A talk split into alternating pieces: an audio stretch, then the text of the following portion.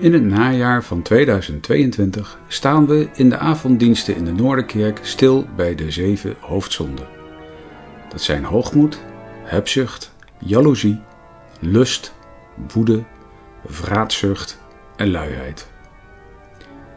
In zeven verdiepingsdiensten denken we vanuit de Bijbel en de praktijk van ons leven na over zeven verlangens die ons leven met God, met elkaar, met de aarde en ook met onszelf verzieken en vernietigen.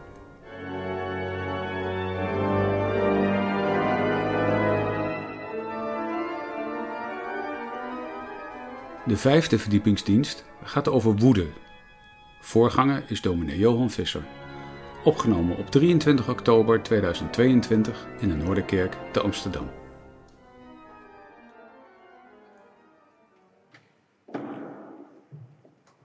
We lezen vanavond over de hoofdzonde van de boosheid. Een gedeelte waar we worden gewaarschuwd en ook wel een richting worden gegeven hoe we met de boosheid moeten omgaan. Uit de brief aan de Efeziërs hoofdstuk 4 vers 20 tot 5 vers 2. En in, de, in dat gedeelte wordt er een psalm aangehaald en dat is de vierde psalm waar we ook uh, daarna uit zingen, de versen 2 en 3 uit de nieuwe beruiming.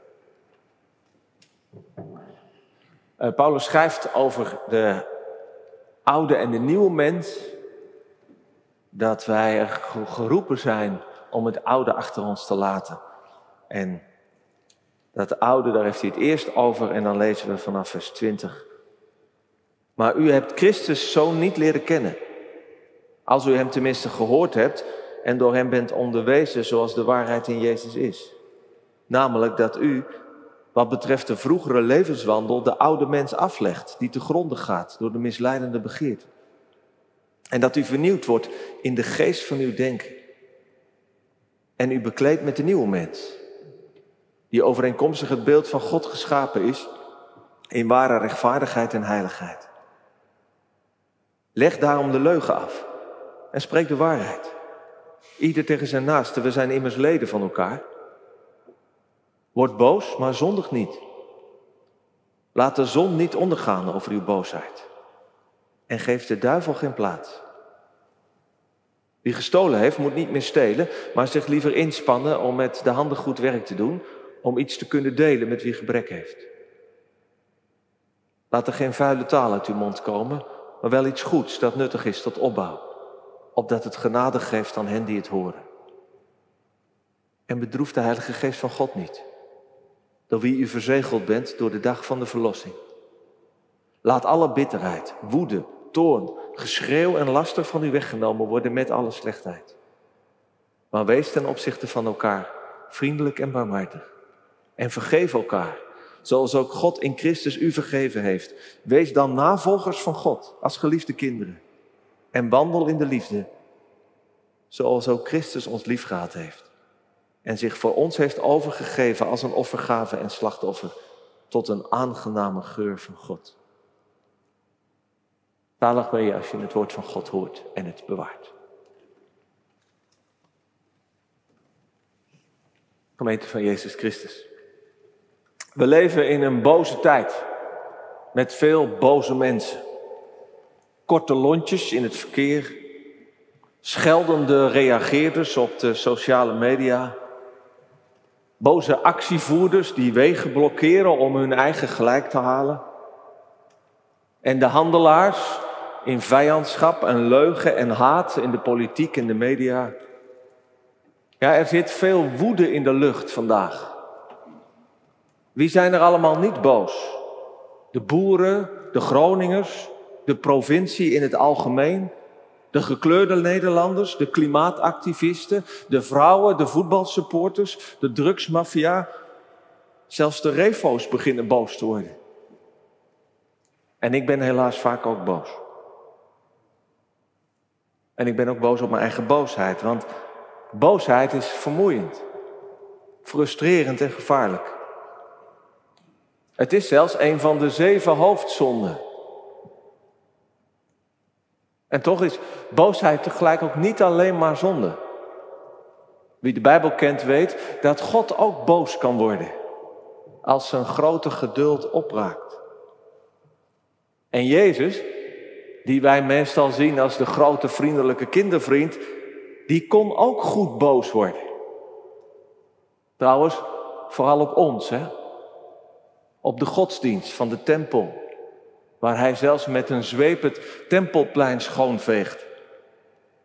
En de vrome fariseërs aansprak, woedend aansprak met wee jullie, addergebroed, hypocrieten. En de apostel Paulus, als je zijn brieven kent, weet ook dat hij af en toe best eventjes boos kon zijn. Vervloekt schrijft hij dan.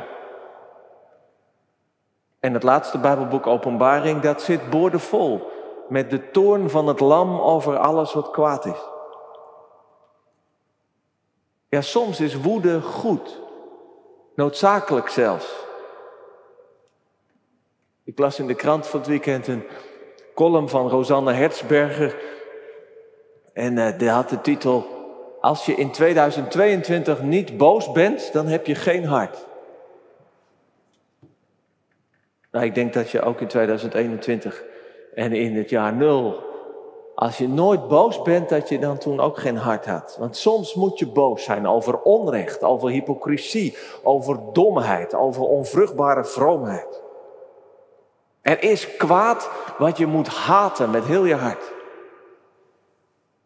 En dan is onverschilligheid of een beetje laf vriendelijk doen of met de liefde, met de liefde een beetje, beetje smeren. Dat is uit een boze. En daarover gaat die laatste hoofdzonde, de luiheid. Dan denken wij aan dat je op je bed blijft liggen, maar dat gaat over iets anders. Dat gaat over iets van onverschillig zijn, je niet laten raken. Dus soms moet je, moet je woedend zijn. En, en woede kan ook iets van een kracht in zich hebben. Die iets in, goeds in beweging krijgt. Maarten Luther, de reformator, die schreef... Als ik boos ben, dan kan ik goed schrijven, bidden en preken. Want dan wordt mijn stemming verbeterd, mijn begrip aangescherpt en alle wereldse kwellingen en verleidingen vallen weg. En toch is de woede ook een hele gevaarlijke kracht. Zelfs als ze zeggen dat die terecht is, dat je woedend moet worden. En daarom waarschuwt God ons. En laten we vanavond gewoon maar eigenlijk simpelweg wat, wat beter kijken naar die waarschuwing uit de brief aan de Efeziërs die we hebben gelezen. Het staat in de context van de vernieuwing van ons leven. Paulus schrijft, als je Christus echt hebt leren kennen, dan, ja, dan, betekent het dat je het oude leven, wat geleid wordt door de begeertes, hè, door, door allerlei krachten die binnenin je hè, willen hebben en reageren, dat je dat oude leven, dat je dat aflegt. Want dat oude leven, dat is bestemd voor de ondergang. Dat gaat met dit leven weg. En het oude doe je weg en je moet een nieuw leven aantrekken. En, en bij dat nieuwe leven hoort dan geen leugen, maar ook geen boosheid. Word boos, maar zondig niet. En laat de zon niet ondergaan over jullie boosheid. Staat er in onze vertaling. Ik zei al, dat komt uit Psalm 4. We hebben het ook gezongen weer in de berijming. Het is een beetje raar, hè? Word boos, maar zondig niet. Ik denk dat je het beste kunt vertalen met als je boos wordt, zondig dan niet. Of, nou ja, word dan maar boos, maar let op dat je niet zondigt. En dan komt er een zinnetje bij die, die niet uit de psalm komt. Laat de zon niet over je woede ondergaan. Het is wel mooi dat het, dat het zo wordt gezegd. Want ja, word boos. Ja, wij, wij worden boos. Dat is een menselijk gegeven. En ik zei al, soms is het goed. Het heeft dus niet zoveel zin om te denken of te zeggen, oeh, ik mag niet boos worden. Of, nou ja, wees nu maar niet boos. Nee, beter is misschien om je af te vragen, hoe raak ik nu die boosheid kwijt? Hoe ga ik er goed mee om? En op zo'n manier dat ik niet zondig, wat betekent dat die oude mens ermee aan de haal gaat. Dat die boosheid iets wordt waardoor, waardoor er verkeerde krachten in mijn leven komen. Want dat is het gevaar. Direct daarna schrijft Paulus, geeft de duivel geen plaats. Zorg dat die duivel geen ruimte in je leven krijgt. Want door zonde, maar ook door boosheid, wordt er ruimte gemaakt door, voor boze krachten. Nou, dat klinkt misschien een beetje eng. En dat is het ook. Maar het is niet omdat het op een of andere griezelige Halloween-achtige occulte manier of zo de duivel in je leven komt, maar veel gewoner. Hoe het kwaad dat je leven dus wil verzieken en jou bij God vandaan wil halen, hoe dat in je leven kan komen. Doordat de boosheid die in je zit, ja, daar gewoon een plekje voor maakt.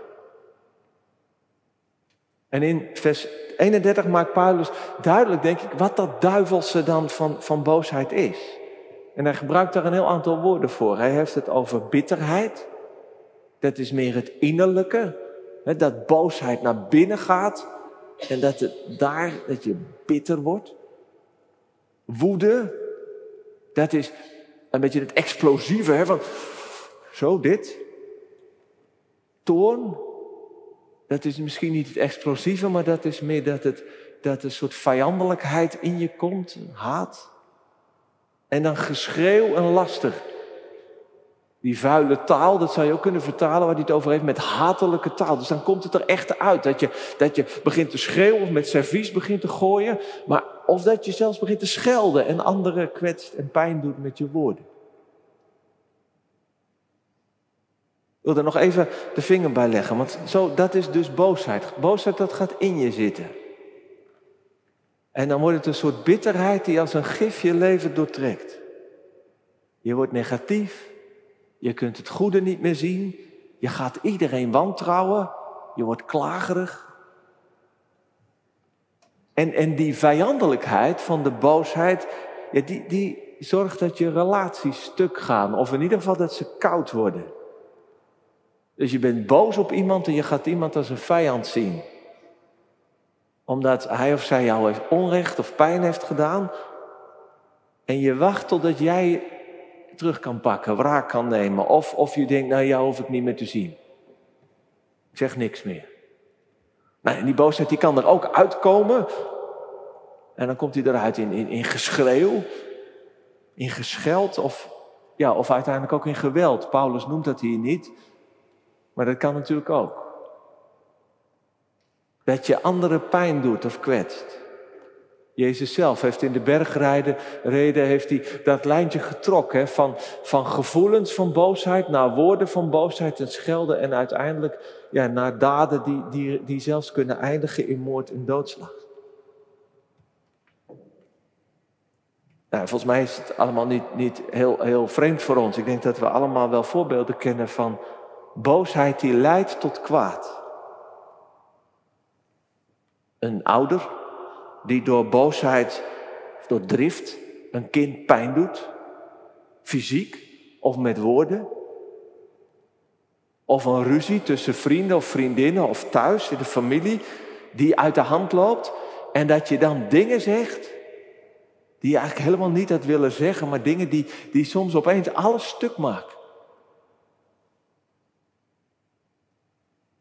Verbitterde mensen die hun eigen en die andermans leven verzuren door altijd maar te klagen. Of de boosheid in onze samenleving, die leidt tot polarisatie in de zin dat mensen anderen zien als vijanden en, en op geen enkele manier meer zoeken om, om met elkaar te, te leven. Maar ook al dat schelden, het is vandaag de dag, dus voordat je minister op Kamerlid wordt, moet je echt serieuzer over nadenken. Of dat je, dat je gezin wel aan wil doen van het vreselijke, altijd maar beledigen, bedreigen, schelden. Het is toch waanzinnig. En dat is allemaal ergens de boosheid die in mensen zit en eruit komt. En dan heb ik het nog niet over de oorlogen.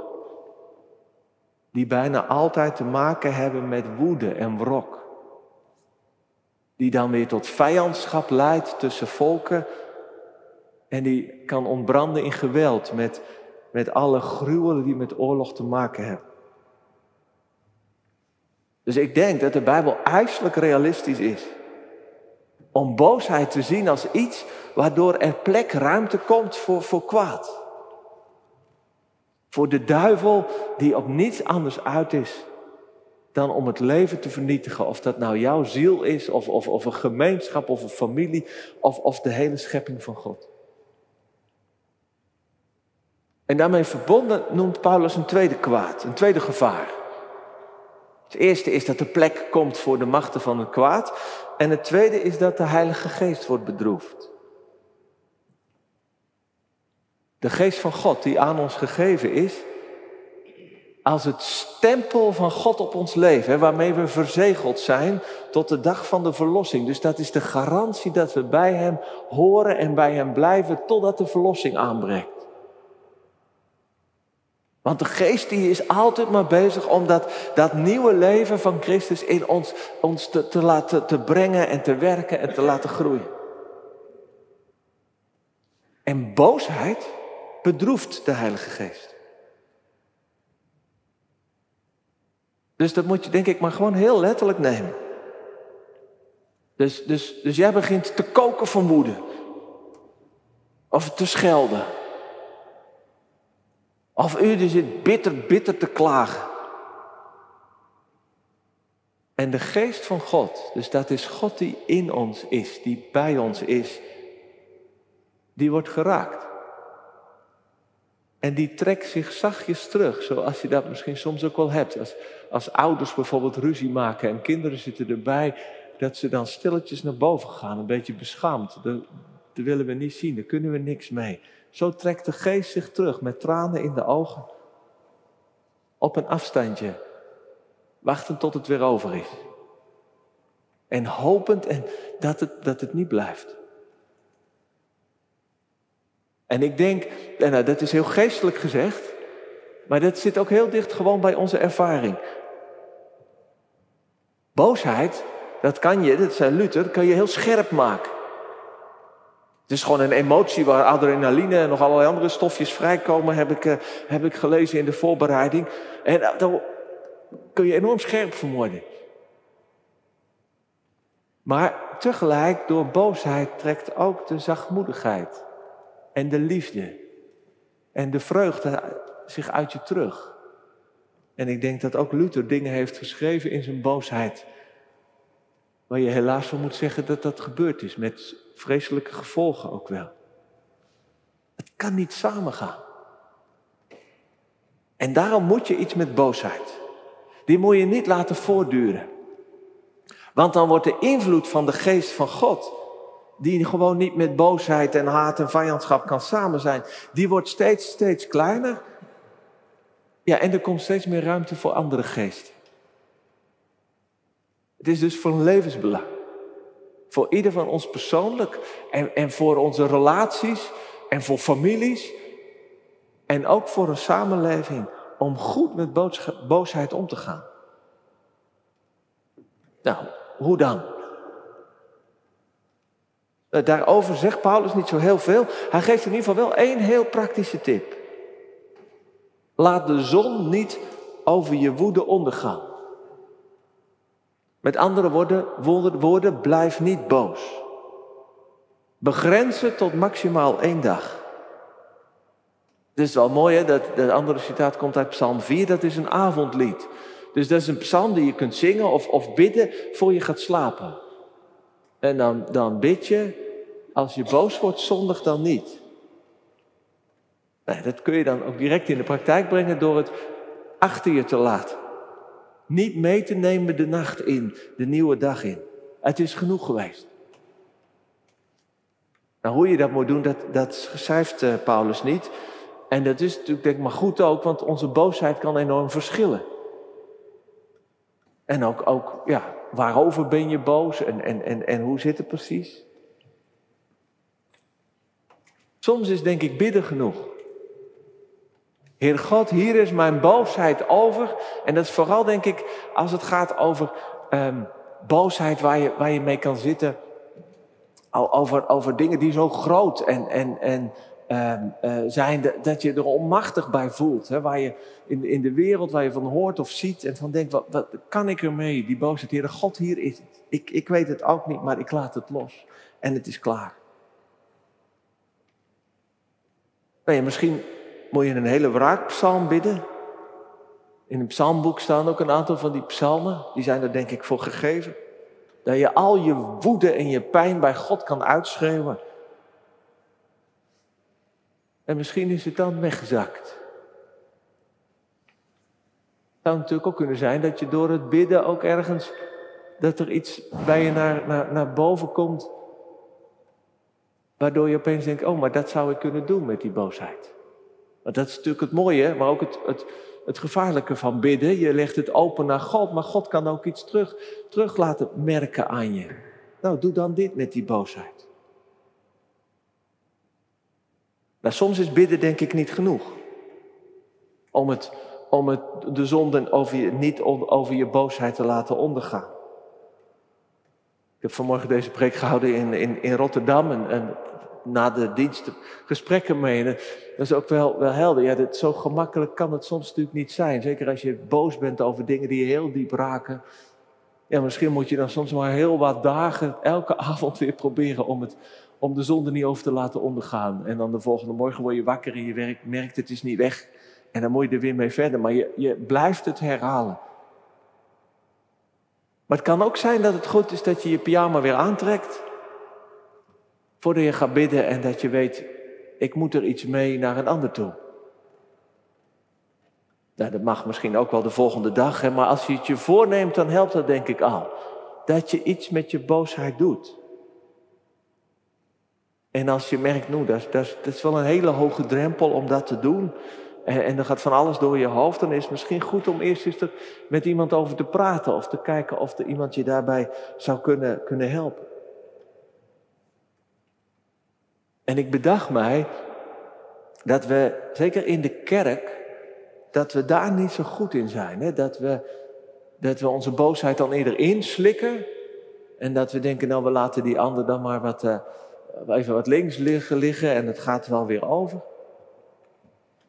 Terwijl het misschien juist ook heel goed is om dan juist de confrontatie aan te gaan. Het gesprek aan te gaan. Zeggen, ik ben, ik ben boos. Dit heeft me zo geraakt. En daarin de ruimte te geven dat de ander kan reageren. En dat er ja, misschien ook gewoon verzoening kan, kan plaatsvinden. En we elkaar weer recht in de ogen kunnen kijken. Dat wordt natuurlijk alleen maar lastiger als het langer duurt. Als de zon weer steeds opkomt en ondergaat. Dan wordt de ruimte voor de duivel groter. En raakt de geest steeds bedroefder. En het kan moeilijk zijn, het kan ook wel echt voelen als een offer dat je moet brengen. Of een kruis dat je op je neemt. Maar wat is het alternatief? Het alternatief is dat die boosheid blijft zitten. En soms ook voortettert. En dat is veel erg. En wat het ergste is, denk ik, is dat je het allermooiste en het allergrootste van het leven, de liefde van God, dat, dat die niet echt je leven kan vullen en bepalen. En daar eindigt Paulus mee. Laat die boosheid en woede en bitterheid en dat geschreeuw, laat het van je worden weggenomen. En wees voor elkaar vriendelijk, barmhartig, vergevend, zoals ook God jullie in Christus heeft vergeven. Bij het woordje vergeven, de woordje vergeven zou je kunnen vertalen met, met, met, met genade zijn. Wees, wees genadig voor de anderen zoals God ook in Christus genadig voor jullie is. En dan, wees dan navolgers, imitators van God, als geliefde kinderen. En wandel in de liefde zoals ook Christus ons heeft liefgehad en zichzelf heeft gegeven en het offer heeft gebracht. Kijk, we kunnen als het over deze dingen gaat, over onze pijn en over onze boosheid en over hoe lastig het kan zijn om verzoening te zoeken en, en, en, en, en dat kwijt te raken, daar, daar mogen we en moeten we soms ook, ook lang, lang over spreken. Maar, maar er is één ding dat daar altijd weer dwars doorheen breekt. En dat is de liefde van God. En die liefde van God, dat is natuurlijk niet zomaar iets van een soort van vaag idee. Ja, God is liefde. Of een beetje een fijn gevoel. Maar dat is de liefde van God in Christus. Dus die liefde die is heel concreet zichtbaar geworden in Jezus. In Jezus die het gezicht van God is. In wie wij hebben gezegd, oh zo, zo is God. Nou, hoe is God? God heeft zichzelf in liefde gegeven en heeft zich opgeofferd voor ons. In Hem zou je kunnen zeggen, in Jezus komen de boosheid, de toorn van God en de eeuwige, overvloedige liefde van God komen samen. Het staat zo mooi in Psalm 30, die konden we niet meer zingen. Maar eh, een ogenblik duurt zijn toorn, Gods toorn, zijn boosheid. Een ogenblik, want God laat de zon er ook niet over ondergaan. Maar een leven lang duurt Gods goedheid. En God kan ook boos zijn. En een God die nooit boos wordt, dat is denk ik uiteindelijk een onverschillig wezen die, die nergens door geraakt wordt. Maar Gods boosheid, die komt voort uit zijn liefde. Omdat hij zo geraakt is door, door, door ons mensen en wat er met zijn schepping gebeurt. En wat jij en wat ik, wat, wat wij doen. En het komt voort uit die liefde die uiteindelijk langer en groter en dieper en hoger is dan zijn boosheid. En dat hebben we in Jezus gezien toen, toen Gods, Gods woede over wat kwaad is en over wat onrecht is en over, over, over de duivel en het geweld samenkwamen met zijn liefde, die ons daarvan verlost. Dus ja, het, het gaat hier over het nieuwe leven. Hè? Dus wij mensen kunnen wel zeggen van nou, wij zijn, uh, wij zijn gelovigen, maar wij zijn net als de rest. En dat klopt natuurlijk ook. Wij zijn geen haar beter en het is voor ons echt niet gemakkelijker om, om, om minder boos te zijn of daarmee beter mee om te gaan. Allemaal waar. Maar wij zijn wel van Christus. We hebben Christus leren kennen. Er is iets anders in ons leven gekomen. En dat is die grote liefde van God, die zo groot is dat hij dwars door de boosheid heen het kwaad heeft overwonnen. En dat moeten we dus ergens altijd weer in ons achterhoofd hebben en in ons hart meedragen. En die liefde van God is ook bedoeld om na te doen, te imiteren. En wij protestanten vinden dat een beetje lastig, hè? God nadoen. Nou, nou, we leven van genade, we zijn maar zondaren en God nadoen. Wie kan God nadoen? Nou, dat staat er dus echt, hè. Wees dan navolgers van God. Doe God maar na. Dat wil hij heel graag. En dat is denk ik ook juist in onze tijd van groot belang. Er zijn mensen nodig die deze liefde van God nadoen. Zodat die liefde van God niet alleen hè, wordt verkondigd, maar dat die liefde van God, dat die zichtbaar wordt heel concreet. In families en bij jou op, op school en, en, en, en, en in, de, in de straat en, en hier in de kerk en, en in de stad. Zodat anderen die liefde van God niet alleen zien, maar ook ontvangen en daardoor ook zelf hun boosheid kunnen verliezen aan de liefde van God. Ik sluit af met een met een verhaal van wat, uh, wat echt gebeurd is. 2006.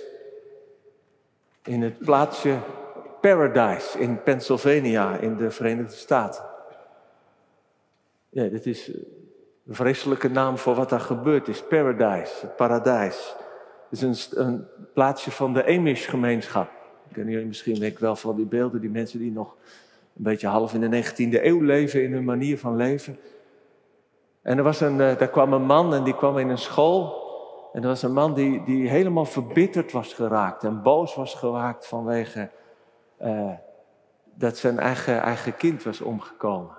En die kon er niet mee omgaan en die, op een dag pakte hij een wapen en ging hij een school binnen en schoot hij vijf kinderen dood. En toen zichzelf. En de reactie van die Amish-gemeenschap een aantal dagen later was dat ze in alle oprechtheid zeiden, we hebben deze man vergeven. En dat is, daar kun je veel over zeggen, over hoe dat precies werkt, vergeven. Maar in een deel van de christenheid is, is dat de manier. Je, moet, je, je bent geroepen te vergeven. Ook al, al, kan die man niet meer om vergeving vragen. Je, je vergeeft, je kiest voor vergeving. En wat deden ze ook? Ze openden een bankrekening waar ze geld op stortten voor het gezin van de, van de dader. Want hij liet een vrouw en een aantal kinderen achter. Zodat dat gezin, dat dat niet aan de gevolgen van wat die vader heeft gedaan, dat die aan ten onder zouden gaan. Nou, het was een voorbeeld wat, wat wereldwijd uh, de, de, de, de, het in het nieuws kwam.